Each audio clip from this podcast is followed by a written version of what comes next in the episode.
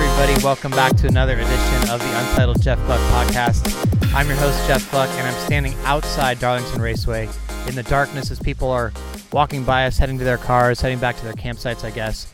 And I am with the man who goes by the name of Sherwin from the PETM podcast. We're doing sort of a podcast crossover now. Sherwin, how are you? I'm doing great. I really appreciate you having us on here. I say us because uh, Rusty's here in spirit for sure. Yes, so you have a podcast, and uh, Rusty is your partner. He was supposed to be joining us tonight. He wasn't able to make it. I, I guess uh, something happened in the family, so condolences to him. Is that is that correct? Yeah, that'd be a good way to say it. Uh, I, in a lot of ways, logistically, it'll make it easier for you because you only have to put the mic in one person's face other than your own. That's right. I only have one mic, so next time in, in the future, we'll have to do uh, a combined podcast with the actual PETM boys. So, um, first of all, you were in the stands for tonight. Uh, when I saw you earlier at the tweet up, you had a belt full of beers. Now they're all gone. You only have one beer, maybe. So, uh, did you enjoy your experience tonight? Yeah, yeah, I had a great time. I always like to wear the beer belt to the uh, tweet up. Uh, it, it attracts attention and lets people know where we're at. Okay. So, what did you think of the race? I mean, from your perspective, was it a good race? I was up in the press box for about uh, till, till about maybe 90 laps to go. Came down for the end. Um, I think the best part for me was just the comers and goers factor. That you know the tire fall off. If this was a mile and a half track, you would have, you know, Denny Hamlin would have never been able to come back up through the field like he did with the new tires. I mean, I don't know if that made it, you know, quote a good race. It was, you know, typical Darlington maybe. But did you find it interesting? So I, I think that actually did make it a great race. Um, that's what we want out of these intermediates. They're so fast that you want tires to matter. Uh, I thought the story that we were going to talk about was how Denny flubbed the race, and he comes back and wins. And I think that is a testament to how much tires did matter and why that was important. And that did. It made the last 20 laps extremely exciting. Well, it's interesting because I feel like that kind of tire situation is we just are not used to that anymore, and it used to happen all the time. Like you watch older videos uh, of races, and it's like you know, true throwback they were like you know some a guy would get put new tires on he'd zoom up through the field and then as his tires would wear out he'd fall back a little bit. Somebody else who managed their tires better would come up through the field. And you had that tonight. I mean end of the first stage maybe or at some point like kevin harvick was battling for the lead and totally like gave up on his tires. Uh, like he just started falling back. Kyle larson blew it essentially at the end of stage one because um, he didn't manage his tires well enough, and Truex. Well, people are having fun. Uh, Truex came and, and caught up with him at the at the line. I don't know if you can hear that in the microphone, but people are walking by us. Yeah, but anyway, so you know, um, obviously tires played a huge part, and it was refreshing to see that. I thought so too. I think that's what we want out of intermediate racing for the most part. I think we want that everywhere, but we know to expect certain things at certain size racetracks like Martinsville, Loudon. Maybe the tires aren't going to give up as much. Uh, we want them to give up at places like Atlanta and Texas and Kansas and Chicagoland, where we're going in a couple of weeks. Uh, Richmond, actually, they have been giving up the last couple years, and that's cool. Uh, so I, I, think that's what we want. We want the tires to give up. Obviously, we want the drivers to stay safe. Goodyear's done a great job of keeping our drivers safe, and so that's the other thing we have to remember when we're when we want a really soft tire. Uh, there are some there are some trade offs like the brake heat. Like what happened with Truex at the end? He obviously was roasting his brakes, and that's what he, like you saw. He, he might have broke a suspension part, but his brakes were on fire as he was riding around the track. So I mean that that's what we want as fans. That's what we want. And I think too, it's like you know people put a lot of the blame on Goodyear, and I'm sure they could maybe dial it back a little bit from the super hard tires that they have. But it really comes down to the track surface, doesn't it? I mean, this track surface has really aged faster than some of these other repaves. I mean, I guess this track was repaved maybe in 2009, but Charlotte was repaved before that, I think, and Charlotte still hasn't given up that much. Where you, you can still pretty much stay out on, on older tires and be okay. I think it's Charlotte, but the the way the um, the pavement is here, it, it worked. It, it did what they wanted it to do. I think. Um, hopefully, I think I think tracks have figured that out now that they're trying not to make it so perfect with the pavement technology. But it really comes down to the surface in so many ways. Yeah, I totally agree. And one of the things they've said for years about Darlington is you get a lot of wind. You know, it's a low. It, this is a coastal area, despite the fact that it's 100 miles from the coast. So you get a lot of sand. You get a lot of wind blowing. You don't get uh, you don't get that at places like Atlanta or Charlotte or Texas.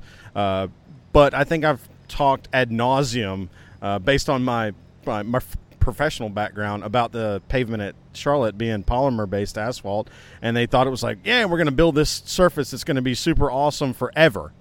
And as it turns out, that's not really that good. Yeah.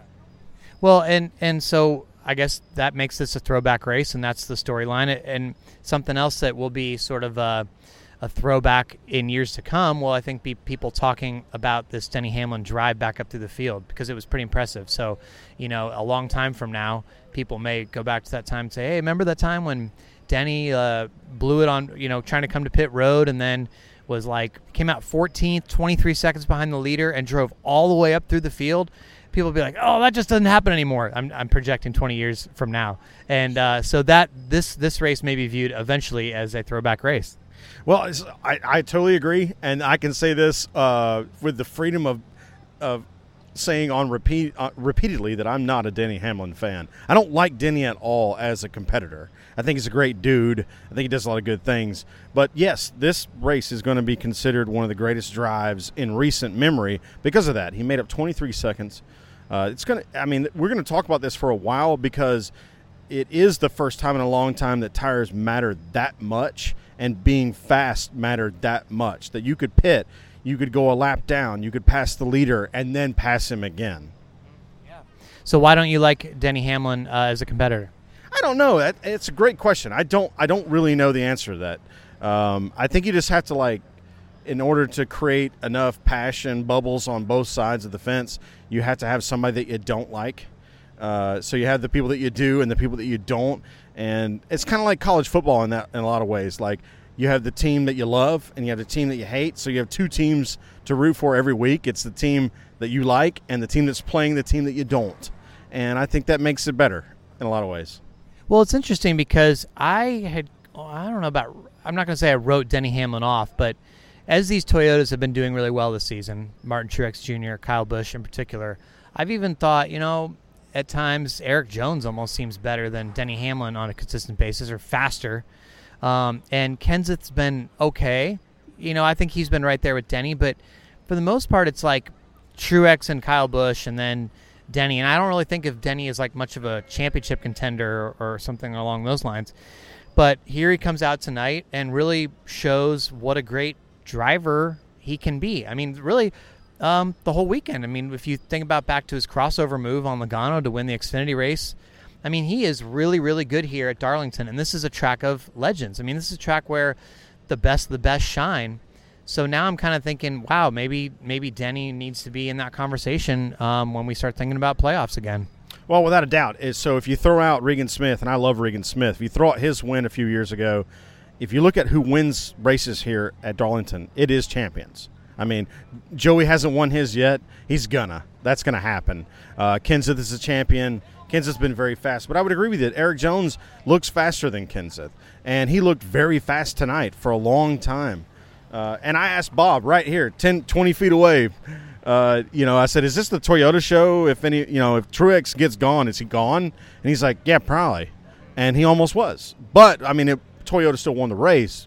Uh, you know, I don't. We'll, we'll find out later what what part he broke. I can't actually go. I can't wait to go back and watch the race on either YouTube or or DVR the replay. But uh, and see all the things because I'm you know I'm dialed in. I got the headset on. I'm listening to my guy for a while, and then I'm like, well, what sounds interesting after he goes a lap down and listen to that stuff. But yeah, those guys are fast. I mean, but you're right. I think I would agree that Denny is doesn't feel like a championship contender until you put tonight's data into the program. And those the racetracks in the fall always stack up well for Denny. I mean, he says it every year. He tries to tell people. I mean, you've you've got the Martinsvilles there. I think he's pretty good at Texas. Um, you know, he's good at Homestead. So if he can get there, if he can make it to the final rounds, um, you know, he he may have a shot again. I still feel like my final four with one race to go before the playoffs would probably be uh, Truex, Kyle Busch, Kyle Larson, and man, I just can't throw Jimmie in there at this point. I'm, I'm starting to really get off the Jimmie train because Hendrick looked like they were going to be okay, um, you know, for the for the race based on practice, and then they just were not really there. So unless they find their speed magically like last year, so I, I guess maybe I'll go Harvick for the last spot. Who who would your final four be at this at this point? I think Final Four for me would probably be Kyle Busch, Martin Truex Jr., Kyle Larson, and then you'd have to flip a coin for either an SHR or a Penske driver, one of those. So it's either Harvick or it's Brad. I think for me. Well, it's interesting how I think a lot of people this year. Usually, when you go into the playoffs, uh, people's predictions are all over the place for the Final Four. I really feel like a lot of people this year are going to have those that Kyle, Kyle, Martin, and and then that that last driver is going to be swapped out because those three really seem to. I mean, and tonight again, for most of the night, you know, things happen or whatever. I'm not sure exactly what what happened um, to to each of those drivers throughout the entire evening, but th- a lot of the time they were running all together in the top five, right up there. As you like look at the running order, and you're like, there's Truex, there's Larson, there's Kyle Busch. This is like, this is the fall. This is how it's going to be. It feels like at this time. Yeah, for sure. Uh, they were all there. They were all there, and you know, I, I think uh, it shows that they're all making really good speed, but they aren't necessarily making all the right decisions for this type of racetrack with the segments that we have or stages. Excuse me. Sorry, NASCAR. The stages, and then figuring out, okay, oh my gosh, the tires actually did wear. We don't, we didn't. It felt like they maybe were unprepared for how much the tires were going to wear, even though NASCAR gave them like a bajillion sets of tires. I, I just um, I wonder how people are going to view the Toyota thing going into the playoffs because Toyota seems to get so much hatred. And um, you know, I was we we had this little reporter roundtable with Jamie McMurray um, on on Saturday, I think, and uh, you know we were asking him. I you know he he really doesn't feel like it's a Toyota show. He feels like it's Truex and Kyle Busch who are really head head and shoulders above everybody but it makes it look like the Toyota show because they dominate races. But then you have Den- Denny Hamlin here tonight, and it, you know, it's like, well, it's hard to argue that it's not a Toyota dominated thing right now, but I, I don't know. It, it, I feel like fans keep looking at the Toyotas and saying and being repulsed by it or something like they're just they're really not on board with it, and so that may be a turnoff to a lot of people if that is how the playoffs unfold. You know. Well, one of the things I thought was very interesting sitting in the stands yesterday was when Denny Hamlin passed Joey Logano, the crowd in my area went wild. So that kind of tells you the Toyota versus Joey thing. I don't know what that is. People dislike Logano worse than they uh, like dislike Toyota, right? So, and I, honestly, I didn't read the entry list, so I didn't know who was in the 18 yesterday. Oh. I thought it was Kyle, so that freaked me out even more because I thought they were what? cheering for Kyle to pass Joe, and I'm like, is that where this evolution has, you know, is that where we're landing here? yeah. uh, that's really interesting. So uh, there's one race left until the playoffs now, and really the points are like a complete non-factor as they are now. I mean, Clint Bowyer, he really he really had no chance um, on on points anyway. But any shot he had was over after um, after he had engine problems right at the start of the race. So you know, basically, it's it's going to be a win or you're in scenario next week at at Richmond for anybody else that wants to make it. Do you see any new driver popping their way in, or are the 16 that we have in there now going to be the ones that are the NASCAR playoff drivers after Richmond. In terms of playoff drivers, I don't think we're going to see anything spectacular. I think there's two guys that could potentially win that race based on their skill set and the way they performed. I think that's Chase, who, but Hendrick has shown they don't really have the motor right now, or they don't have something. Erik Jones maybe is going to fall into that piece. I was really disappointed to see Clint blow a motor while trying to save fuel on like the 11th lap of the race.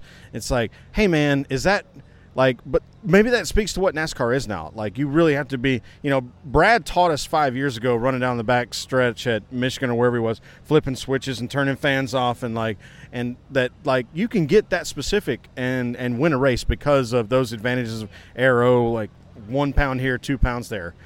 But uh, I thought, I mean, I was disappointed with the Clint situation because I think I think it would be a lot more fun if Clint's in the chase. But to your point, getting back to your question, I don't think we're going to see anything surprising. I really don't. Um, you know, I, the most surprising thing might be Clint winning at Richmond because he's really good there.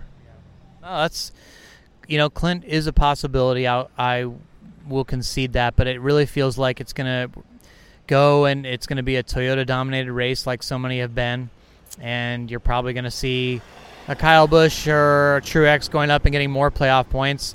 Truex won the regular season championship tonight, and so that's wrapped up. Um, he got 15 playoff points, or he will be getting 15 extra playoff points because of that. And he already had increased um, by winning two stages tonight. So, I mean, the guy is going to have what I think he has 37 now, so 15, so 52 points, I think, going into. So he's almost the maximum points you can get in a race are 60 this year because you've got the two stages that have 10 points each. So he's almost got an entire race advantage. But here's my hot take. I'm going to write this in my column later, I think. But I don't think that means he's a lock for Homestead because everybody's like, oh my gosh, you know, he's going to have these uh, almost 60 points, almost one race advantage every single round. But here's the thing Sherwin, I mean, yeah, he's got that over a driver that doesn't have any wins, that goes in with like zero playoff points, which are there, there are going to be some in, in the playoffs. But like that, you know, if you have Kyle Busch and Kyle Larson, who have like about 20 something each um, in the round three, and you have Truex. So that's only a 40, you know, 40 point advantage, a 30 something point advantage over those guys. So that's only half a race, and all of a sudden, if you have a couple different winners in that last round, you know, in round three to get themselves in who aren't, you know, and, and, and it comes down to points like maybe one spot on points. Uh, you know, Truex, if he has one bad race, all of a sudden that's there's no guarantee. It, it gets tight pretty quick, I feel like. So I know the narrative out there is like, Truex, Homestead, he's a lock, but I'm not ready to go there. Do you? Am I crazy or no? No, I don't think you're crazy. I think, uh, but you highlighted what's going to be the next bitching point is people winning stages means they accumulate points, which means they're fast all year, whether it's at the beginning or the end of the race. I think Truex is has basically absolved himself as being a fast racer this year. Like he's absolved everything that's happened in his past because he's won four races and he's won every stage, just about at every race. So we're gonna, t- yeah, and we're gonna talk about that as we move along in the stages. But you're still, you're still gonna have to perform. Like if Jimmie Johnson goes out and wins nine straight races, guess who's gonna be in Homestead? Yeah. And guess who is the only driver that could probably do that? Right. Is Jimmie Johnson. Well, you know, it's interesting about Truex in that like you you feel sometimes like he just has this weird bad luck. He, as good as he's been and as consistent as he's, as he's been all year, it it almost still feels like he has the ah shucks thing sometimes, like where you know it's Charlie Brown pulling the football away.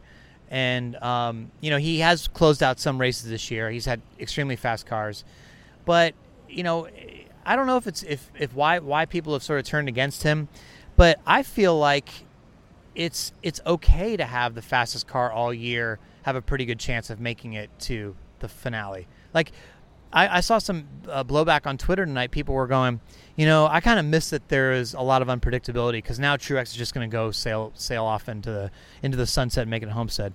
I'm like, well, everybody was complaining before about how man you could have this great regular season and then you just have one bad race and you're done. But like they kind of fixed that for at least for the top teams, and now people are still unhappy about it. I really don't have a problem with the best guy all year being have a having a pretty decent advantage to get to the finale and race for the championship. It's still it's still back to even once you get to the homestead. Yeah. So you still gonna have to race for it there. I don't know. What do you think? I think we're going to get NASCAR fandom's most honest opinion because Dale Jr. is not going to make the playoffs. And so it's going to be everybody forced to just watch it just watch it caged uh, and not watch it as a fan because you know, there are going to be a lot of Dale Jr. fans that are going to still watch all those races, and we certainly hope they do. Um, but they're, they're going to say, all right, well, I either like the points thing or I didn't. Uh, to hit on your point about Truex kind of aw shucksing him way in his way into success, it does feel like that at times because they don't really ever win that one like Jimmie's won three this year, where he just kind of showed up at the end. Like if Truex is going to win, he's blowing your doors off the whole night or day. Yeah. So I don't know. I don't. I'm, did I answer your question? I'm not really sure. no, I, I think that that's a really good point that you you bring up. He, he has to have like everything kind of go right, essentially. He doesn't sort of back into wins. It seems like. So, um, you you brought up Dale Jr. Um, after the race, I was looking for Dale Jr. to go talk to him. Couldn't find him anywhere. Then I saw his crew running all the way down pit road, way past where all the other cars were. I'm like, what in the world is going on? So I walked all the way down to like basically turn four, end of pit road, right when it starts. And there he is, and he's uh, with a couple NASCAR officials who were standing there. And so I waited, and so I was like, hey, what's going on here? And he's like, oh, well, we got loose lug nuts, and they pulled us in. So I'm like, oh, well, that's probably a suspension. He's like, yeah, we'll see what they decide. I'm like, it's pretty cut and dried. I mean, that's probably a suspension. Like, uh, if you have two lug nuts, at least two missing lug, or loose lug nuts, that is a one race suspension for Greg Ives. So anyway, I, I, I haven't heard yet. We're, we're recording this pretty much right afterwards. So um, we'll get the final word from NASCAR. That may change. But it's funny because I tweeted out, oh, you know, it looks like Greg Ives might be suspended for one race. And uh, do you want to guess what Junior Nation's reaction was? Um, they probably were excited, if I had to guess. That's correct. Everybody was like, "Oh, thank God," and people were saying, um, "Oh, wow, maybe something will change now, and maybe he can make the playoffs at Richmond." I think they're putting way too much emphasis on. Oh, we got an excited fan there. Uh, I think they're putting way too much uh, blame on Greg Ives for what's happened this year because Hendrick, as a whole, to me, really is. I mean, you you have a Chase Elliott hat. I mean, they're not on right now. Yeah, so I'm wearing a Chase Elliott hat. I listened to Kasey Kahne's radio, and so it looked like it was pretty obvious he wasn't going to be very competitive tonight. Um, yeah, so I'm pretty dialed in to Hendrick Motorsports. I'm a closet junior fan just because you have to do that, or else people will fawn upon you or cuss you out uh, on occasion. Uh, so, yeah, I think uh, Greg Ives getting suspended is going to make a lot of people happy. It's going to give Junior a chance to work with somebody and hear – and his fans hear somebody on the radio that is not Ives, and I don't, and they're going to see the result not change. Right. Yeah, they're if anybody's thinking that they're going to have some hail mary next week, I think they're probably setting themselves up for failure because I don't see them turning on some amazing thing in one week. Um, so let's talk about what people will think of this race tomorrow. I'll put out the was it a good race poll. It'll be Labor Day. People will be out on the lake or having picnics or barbecues or something and they'll have to say whether they thought it was a good race or not. Oh, this is going to be a tough one for me. I really don't. I, I was. Uh, I've been pretty wrong the last few weeks. Whoever's the guest has gotten closer than me. I think three weeks in a row now. After I was on a pretty good streak for a while, so I'll let you pick first. What uh, what percentage of people do you think will say that Darlington was a good race? Well, I don't think I'll get as close as Aaron Bearden did, but I'm going to say 72% good. Wow. Okay. Yeah. Interesting. So I feel like again, just like I feel like I'm getting tricked here because with Bristol, um, Bristol ended up I think higher than I anticipated, and um, so we're, we're helping a pickup truck get out here. This is the stuff we do after after the race. um, so uh, anyway, I, I don't exactly know I want to say lower because people are going to go, oh, you know, it was Toyota and I don't care. And, but I really feel like it was, you know, if you watch the whole race and you had appreciation for the tire fall off, like I, I feel like most real fans want want to see that stuff. I feel like they'll like it. There, you know, there wasn't the big crashes and stuff, but uh, I will say you said 72, right? I said 72, yeah. I'm going to say, ugh, this is tough. I, I really don't want to go higher. Okay, I, am just gonna say seventy. Is that is that a cop out to go so close to yours? Did you price this right, me? that's okay. That's not cool. No, that's not cool to my guess. I I'll go back. I'll say uh, sixty-five. Is that fair? I I think it was. It, it's only fair if that's what you really think is going to happen, because it doesn't matter. It, this isn't a winning proposition here. I don't care if I win. I care. I understand. I just think um, I don't think so. I don't have exposure to the same number of people that you do with your Twitter and all the people that will provide you information that you either like or don't. I think most of the people that I pay attention to, uh, like Toyota is really not a big deal. Like there are some people that get upset about it, but it's like most people realize that like Americans are building Toyotas. If you drive a Toyota in America, it's built by an American. That's an American car. Oh, that's interesting. Um, one thing uh, before we move on, um, I know you didn't get to hear this. You maybe saw it on Twitter, but Ken Squier tonight um, was doing some commentary, and he was talking about Erik Jones, and it, t- twice he, he hilariously called him. Uh, he referred to him as the Jones boy. He's like, "Oh, the, the Jones boy has a lot of speed tonight," you know, in, in his Ken Squier voice, and uh, it kind of lit up Twitter about a, a little bit, and I thought it was hilarious. Is there any chance that you think the the nickname the Jones Boy will stick with Erik Jones? Uh, if you were Erik Jones, would you not just own that immediately? Because it's Ken Squier. Right, right. I mean, it's Hall of Famer. It's the most famous voice in NASCAR. Why wouldn't you just own it? Take it right away. Change your Twitter handle immediately to the Jones Boy. yeah. I would put that on a T-shirt. I would buy that T-shirt. I would buy it tomorrow. Yeah. Well, especially with like some kind of flowing mullet kind of motif. You could have like a logo, sort of like my JeffGluck.com logo, like where there's just like a silhouette. He could have a mullet on it, on his logo, and then he could it would just say the Jones Boy on the shirt. A style simple cartoon logo. Just a little bit of flowing, a little bit of ducktail on the back, the sunglasses, the Jones Boy. Why wouldn't you do that? Where's his PR person? All right, I agree. So I think I think we need to make a, a campaign for the Jones Boy shirt, and um, hopefully hopefully that can come up. Maybe that should be the uh, the hashtag for this podcast. Would you be okay with the hashtag the Jones Boy shirt? Sounds good to me. Um, so before we go, um, on a on a serious note, not to not to ruin the fun we've had, but um, my post race podcast sponsor Samtech, they're down in Houston, and obviously Houston is going through a really tough time right now, and they just wanted to pass along that um, in addition to all the charities that are out there, um, you know, we've seen JJ Watt's uh, charity. I think you said you gave to that. I gave to that. Um, that's really cool. I mean, he raised over like $16 million and he was posting videos. He's directly going to those people. Anyway, they just wanted to let people know in, in lieu of their traditional announcement of like, go to Samtech, it's great. Uh, they were hoping to, that people would uh, check out the Houston Food Bank. You can go to the Houston Food Bank online and then you could give a donation there as well. So I just wanted to let you know about that. Yeah, that's great. And so, Sam, what Samtech is is a place for people to go learn how to turn wrenches and learn how to be NASCAR technicians. So, if you're super excited about cars and you think you want to get deep into racing, Samtech is probably something you should check out. Do you know that from listening to my podcast? No, I well, I mean, I do know it from listening to your podcast because I listen to all of them, of course. But uh, I, uh, my alter ego is the person that wishes they were like somehow more involved with race cars Okay. Than just doing a podcast. Okay. It's not too late. It's not too late. it's not too late, but it might be. Well, uh, Sherwin, thank you so much for joining us, and uh, send send our best to Rusty. We hope that uh, we can get the whole PETM podcast gang together. Um, you guys are on Patreon. I, I am one of your patrons, so that's cool. Where else can people? We're net neutral. We're net, we're net neutral, so, which is pretty cool. Thank you.